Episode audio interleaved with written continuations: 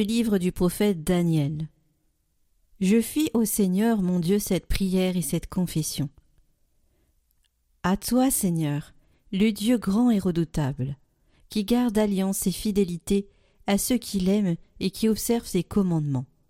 Nous avons péché, nous avons commis l'iniquité, nous avons fait le mal, nous avons été rebelles, nous nous sommes détournés de tes commandements et de tes ordonnances. Nous n'avons pas écouté tes serviteurs, les prophètes, qui ont parlé en ton nom, à nos rois, à nos princes, à nos pères, à tout le peuple du pays. À toi, Seigneur, la justice, à nous la honte au visage, comme on le voit aujourd'hui pour les gens de Juda, pour les habitants de Jérusalem et de tout Israël. Pour ceux qui sont près et pour ceux qui sont loin, dans tous les pays où tu les as chassés à cause des infidélités qu'ils ont commises envers toi. Seigneur, à nous la honte au visage, à nos rois, à nos princes, à nos pères, parce que nous avons péché contre toi. Ô Seigneur notre Dieu, la miséricorde et le pardon, car nous nous sommes révoltés contre lui. Nous n'avons pas écouté la voix du Seigneur notre Dieu, car nous n'avons pas suivi les lois qu'il nous proposait par ses serviteurs les prophètes.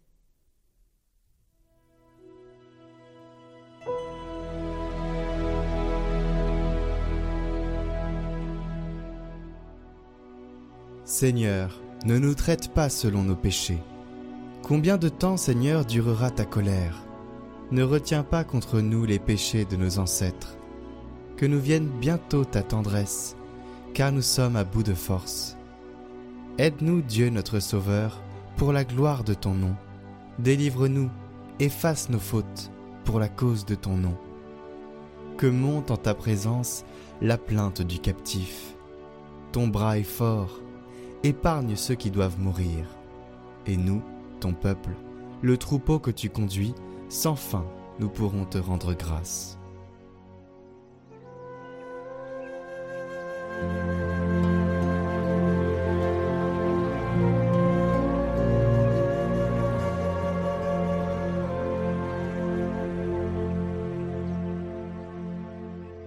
Évangile de Jésus-Christ selon Saint Luc.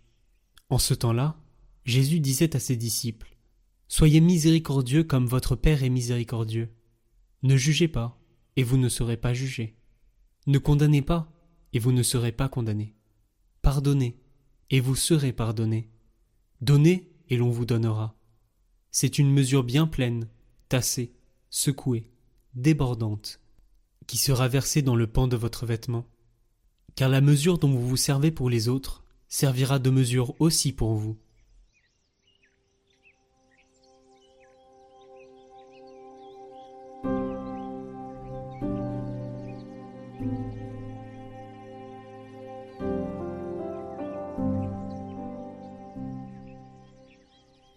Montrez-vous miséricordieux comme votre Père est miséricordieux. Il ne s'agit pas d'un slogan à sensation, mais d'un engagement de vie. Si nous considérons l'histoire du salut, nous voyons que toute la révélation de Dieu est un amour incessant et inlassable pour les hommes. Dieu est comme un père ou comme une mère qui aime d'un amour infini et qui le déverse en abondance sur chaque créature. La mort de Jésus sur la croix est le sommet de l'histoire d'amour de Dieu avec l'homme. Un amour tellement grand que Dieu seul peut le réaliser il est évident que comparé à cet amour, qui n'a pas de mesure, notre amour sera toujours en défaut.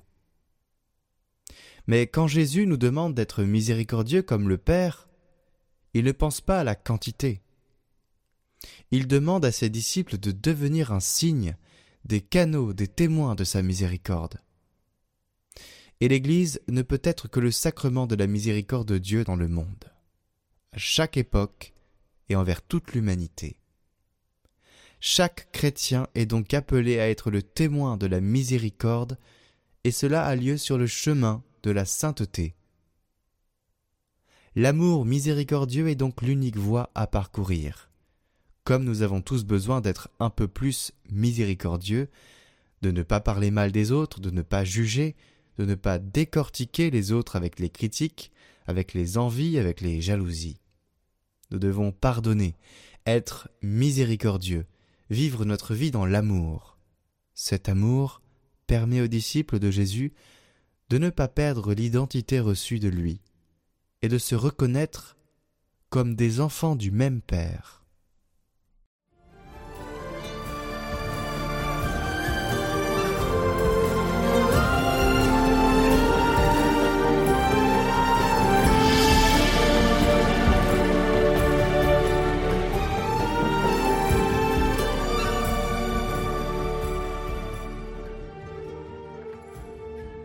J'ai l'impression en ce moment qu'on n'arrête pas de nous parler de questions qui fâchent. On est tout le temps confronté à des questions difficiles et des réponses impossibles. Impossibles parce qu'on n'est pas assez formé, impossibles parce qu'on a peur de donner des réponses et d'être euh, condamné, mis de côté, incompris. Et voilà, on essaye donc de trouver des réponses difficiles à des questions parfois incompréhensibles. De quoi est-ce que je veux parler? Eh bien, je veux parler des questions de société qu'on aborde actuellement. On nous parle, voire même pas tant que ça, on nous parle de l'euthanasie, on nous parle du mouvement LGBT, on nous parle de wokisme, on nous parle de disparition de culture, on nous parle de, guerre, de, de, de choses, de dangers absolument euh, euh, qui vont conduire à des, à des situations euh, absolument inédites et irréversibles. Euh, je pense qu'il est bon, et beaucoup de chrétiens hein, sur les réseaux essaient d'aborder ces questions euh, et d'aborder les réponses qu'on peut euh, essayer d'y apporter. Avec une petite série de vidéos, les frères dominicains de la province de Toulouse, nous voulons partager aussi notre analyse des questions. Elles nous sont posées par la société, on les voit, mais on a un peu le nez dans le guidon, si vous voulez. C'est comme si euh, sur un tableau noir, on nous écrivait une question et qu'on avait le nez euh, collé au tableau noir. Il faut prendre ce qu'on appelle du recul. Mais quand on voit la complexité des questions, on se recule tellement du tableau noir qu'on finit par ne plus voir la question. Et c'est dangereux, si vous voulez, quand on doit donner des réponses et qu'on ne comprend pas l'enjeu des questions. Si on se contente simplement d'une impression sur la question, on risque très facilement de donner une réponse qui ne sera qu'une impression.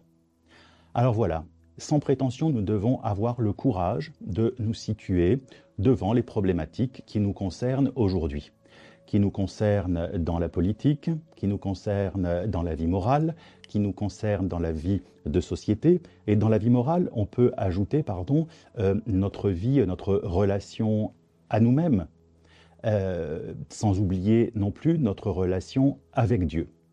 Bref, que l'existence tout entière de chacun et chacune d'entre nous soit une question, voire un mystère, ça n'est pas un scoop.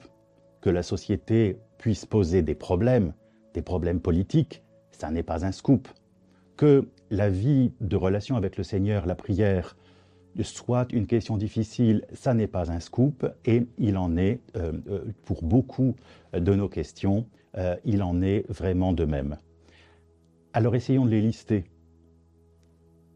Il y a d'abord la question du wokisme, une culture, semble-t-il récente, qui aurait comme objectif de réveiller les citoyens, de réveiller les personnes à une compréhension nouvelle du monde et qui, pour euh, se manifester, pour que cette nouveauté soit manifestée, il faudrait oublier tout ce qui précède, faire table rase. Voilà un peu le cliché que nous avons sur le wokisme.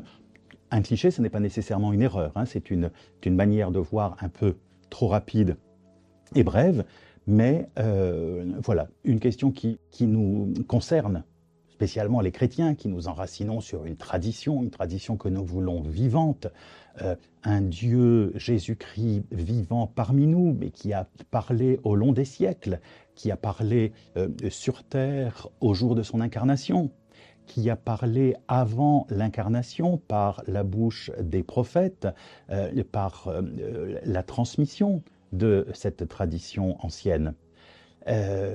tout effacé de notre passé, ça peut être une solution de facilité parce que ce passé n'a pas toujours été glorieux, mais c'est aussi se couper euh, de tout, se couper de nos racines et de notre, et de notre passé. Les racines et le passé, c'est ce qui permet de vivre le présent. Les racines, ce sont, eh bien, c'est cette, réalité qui nous permet de, de, vivre, de sentir la sève en nous et de porter les fruits que euh, nous attendons et que le monde aussi peut attendre de nous. D'ailleurs, on peut euh, euh, nous-mêmes être tentés par un wokisme qui consisterait à oublier les questions difficiles de l'histoire de l'Église, les erreurs qui ont été faites, les fautes, les, les crimes parfois que certains de nos frères ont pu poser, voire même nous aussi, nos propres péchés c'est toujours facile, si vous voulez, d'oublier, d'être wokiste de, notre, de, de nos propres péchés, eh bien, en désignant euh, un autre, le, passé des autres. Vous savez, je suis plus gentil euh, qu'on ne le pense parce que les autres sont plus méchants qu'on le, le pense. Alors on efface. On efface et euh, voilà, en espérant comme ça se, se, se, se, refaire une histoire à nouveau frais. Bon, euh, la chose n'est pas euh, aussi évidente que ça, vous comprenez bien. Euh, tout effacer pour reconstruire, on peut y réfléchir. reconstruire quoi? Tout effacer, c'est difficile. S'agit-il de démolir? S'agit-il de haïr? Voilà, les chrétiens ont une conception vraiment totalement différente de, l'histoire, de, de l'avenir, du réveil du réveil, c'est sûr que nous devons euh, euh, réveiller nos consciences, les rendre toujours plus vigilantes à l'avènement du Seigneur, les rendre toujours plus vigilantes lorsqu'il s'agit de, comprendre notre prochain et de l'aimer toujours plus vigilantes lorsqu'il s'agit d'entrer dans la connaissance de l'Écriture. C'est vrai que nous devons nous réveiller. Mais euh, nous n'avons pas à nous réveiller simplement parce que nous étions dans un cauchemar nous étions en train de nous réveiller parce que nous étions dans la connaissance, dans l'inconnaissance. Nous étions euh, probablement dans le péché. Nous étions euh, probablement dans, dans, les ténèbres de, l'orgueil, de l'individualisme, de, de la tristesse parfois. Nous devons nous réveiller. Mais ça ne veut pas dire que nous étions nécessairement dans un, dans un cauchemar. Voire même ce réveil pourrait être euh, une manière euh, un peu ridicule, superficielle de penser que nous étions justement dans un cauchemar et que désormais nous allons être dans un monde, dans un monde parfait. Si le wokisme c'est ça, si le wokisme c'est vouloir renaître euh, à moindre frais ou renaître dans la mesure où nous aurons détruit les autres, eh bien ça ne peut pas être une vision chrétienne, parce que la vision chrétienne consiste à faire ce que le Seigneur a fait, c'est-à-dire à assumer toute l'histoire de l'humanité, ses gloires et ses défaites, sa beauté et son péché, et entrer tel que nous sommes dans une mémoire de la présence de Dieu parmi nous, qui nous invite à euh, nous laisser aimer par Dieu et qui nous invite à, comprendre que les fruits que nous avons apportés sont des fruits d'éternité dans la charité. Vous voyez, donc euh, euh, vraiment rien à voir. Mais est-ce que nous devons penser alors les choses simplement en termes d'opposition? Non, ici je ne fais que prendre un exemple sur une question. Il nous faut bien la cerner, pas nécessairement avec l'envie a priori de la démolir. C'est vrai que nous avons l'impression que certaines personnes veulent démolir euh, la, pensée chrétienne, la tradition chrétienne. Vous savez, c'est les fameuses histoires. On veut enlever les croix au bord des chemins, on veut enlever, euh, voilà, on veut euh, interdire tel ou tel type d'enseignement sur Internet, par exemple. Vous savez, parfois, lorsque nous sommes je ne sais pas comment on dit là que lorsque nous sommes cachés, pardonnez-moi si je n'ai pas les, si je n'ai pas les termes qu'il faut, euh, voilà, mais vous voyez, on publie un truc sur Internet et puis on a l'impression que ça a, n'est pas vu du tout. Pourquoi? Parce qu'on a parlé encore une fois de questions qui fâchent, du wokisme, du respect de la vie. On a parlé euh, du mouvement LGBT et des limites qui peuvent euh, apparaître et qu'il est interdit, semble-t-il, de poser ou interdit, semble-t-il, même de questionner vous posez aujourd'hui une question sur l'une de ces euh, réalités, eh vous êtes considéré comme une, menace et euh, comme, euh, voilà, comme quelqu'un qui est phobique, qui déteste la question qu'il pose. Alors que, au contraire, n'importe quelle intelligence humaine comprend que si nous avons une question à poser et si nous voulons la poser réellement, eh il faut aimer cette question. Si nous posons la question sur la vie, c'est parce que nous aimons la vie. Si nous posons des questions sur la morale, c'est parce que nous aimons le bien. Si nous posons des questions sur la vie politique, c'est parce que nous aimons le bien commun. Si nous posons des questions sur la spiritualité, c'est parce que nous aimons la présence de Dieu dans notre vie et nous aimons l'humanité en face de Dieu. Si nous posons la question des intégrismes religieux, c'est parce que nous aimons la religion.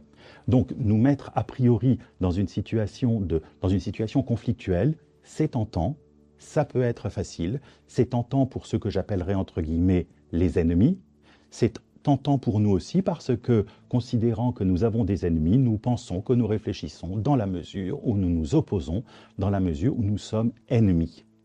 Eh bien, le Seigneur nous invite, et là c'est un peu une, une grosse baffe, le Seigneur nous invite lui-même à aimer nos ennemis. Il ne dit pas que nos ennemis ne sont pas nos ennemis. Il nous demande d'aimer nos ennemis. Et c'est dans la mesure où il y aura cette charité devant les questions qui nous troublent euh, au présent que nous serons en mesure de les, de les, aborder. On ne peut pas connaître quelque chose correctement euh, si on n'aime pas cette chose que l'on essaie de connaître.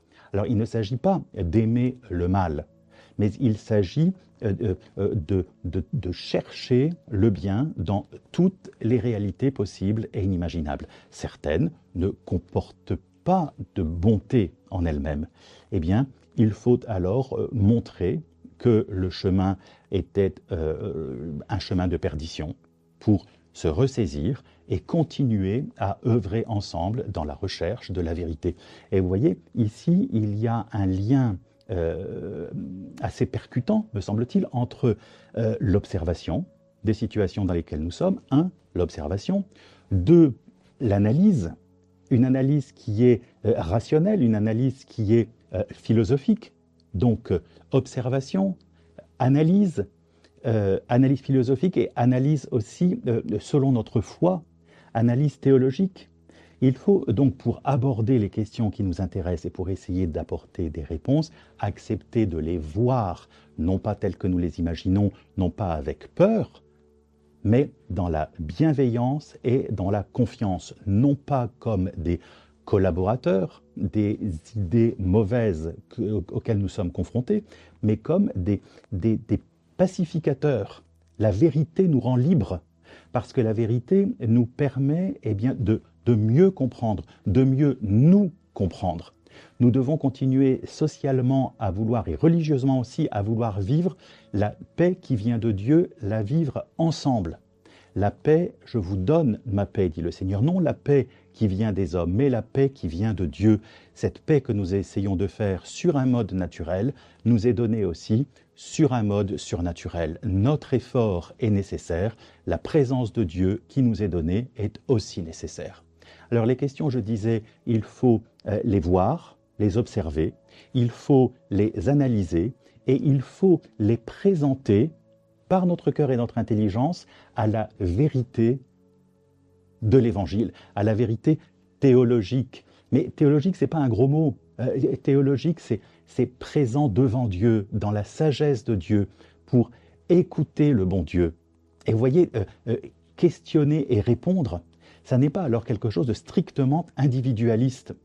C'est pas euh, quelles sont mes peurs, euh, quelles sont nos peurs et quelle petite réponse toute faite je vais faire. Si c'est ce que vous attendez et si vous m'avez suivi jusque maintenant, ce qui est très peu probable selon les statistiques de YouTube, si vous m'avez écouté jusque maintenant et que vous attendez de notre part, hein, des frères dominicains, des réponses toutes faites, eh bien, vous pouvez immédiatement, euh, voilà, chercher ailleurs. Euh, voilà, si vous attendiez le moment où il fallait zapper, vraiment, c'est maintenant. Le reste ne vous intéressera absolument pas. Si en revanche, vous essayez de réfléchir avec nous, nous ne réfléchissons pas à votre place.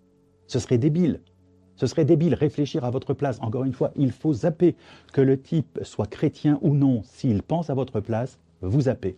C'est vous qui devez penser, y compris les choses du magistère. Lorsque le magistère nous enseigne, ça n'est pas un prêt à penser. mais c'est une pensée qui nous est euh, proposée afin que nous puissions penser avec elle librement. Ça n'est pas de l'individualisme. Ça n'est pas de l'individualisme, c'est une réflexion euh, communautaire. Le Seigneur donne sa vérité à ses disciples, à tous ses disciples, c'est-à-dire à l'Église. Et voilà ce que nous devons essayer euh, d'approfondir. Je disais, et je me suis un peu égaré, que la théologie, ça n'est pas un gros mot, c'est penser dans la sagesse de Dieu. La théologie, en fait, j'exagère un tout petit peu, mais la théologie mène à la charité. La théologie, c'est la charité. Vous savez, on dit que philosophie, ça veut dire amour de la vérité. Eh bien, je peux vous dire sans exagérer que théologie, ça veut dire euh, euh, amour de Dieu, amour infini de la vérité. Ça n'est pas étymologique, mais si la philosophie est l'amour de la vérité, eh bien la théologie est l'adoration de la vérité. Alors ça ne concerne personne? Eh bien si, ça concerne tout le monde, car la vérité est une question qui concerne absolument tout le monde. Serons-nous reçus? Certainement pas, ils ont crucifié Jésus-Christ. Serons-nous reçus? Certainement pas parce que la vérité n'est plus à la mode, voire même son existence est contestée. Serons-nous reçus?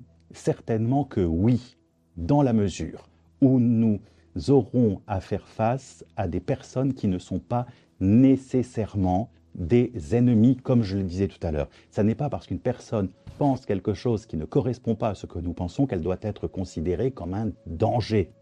C'est plutôt un défi, c'est plutôt un appel. Quelqu'un, et je n'utilise pas les mots tabous pour essayer de ne pas être trop vite bloqué, si quelqu'un ne veut pas défendre la vie et la vie totale, ça ne veut pas dire que ce soit une personne haineuse.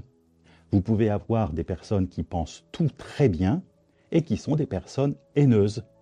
Vous pouvez avoir des personnes qui se trompent parce qu'on les a rendues maboules avec des idées euh, complètement euh, euh, farfelues, pire que farfelues, parce que j'ose pas dire trop de gros mots, mais pire que farfelues, et qui en fait sont des personnes qui, qui veulent le bien. Vous comprenez? J'ai déjà rencontré, et vous certainement aussi, des personnes qui agissent très mal en pensant faire absolument le bien. Hein, c'est ce que dans la tradition morale de l'Église, on appelle l'ignorance invincible. Elles sont ces personnes ignorantes, elles ne savent pas le mal qu'elles professent, le mal qu'elles veulent faire. Eh bien, euh, cela peut attester que malgré des actions négatives, eh bien, euh, le cœur peut être appelé à la vérité. D'ailleurs, il l'est. En revanche, à travers des actions éclatantes et très bonnes, si l'orgueil s'y mêle, eh bien, on peut tout de suite imaginer que malgré les euh, actions bonnes, eh bien, une personne peut s'éloigner de la bonté et de la vérité.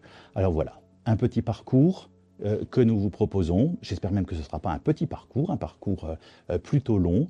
On est heureux d'être accueillis sur cette chaîne et voilà, bonne écoute à chacun d'entre vous. Je vous répète, euh, les dominicains et les dominicains de la province de Toulouse sont heureux d'intervenir sur cette chaîne et de réfléchir avec vous.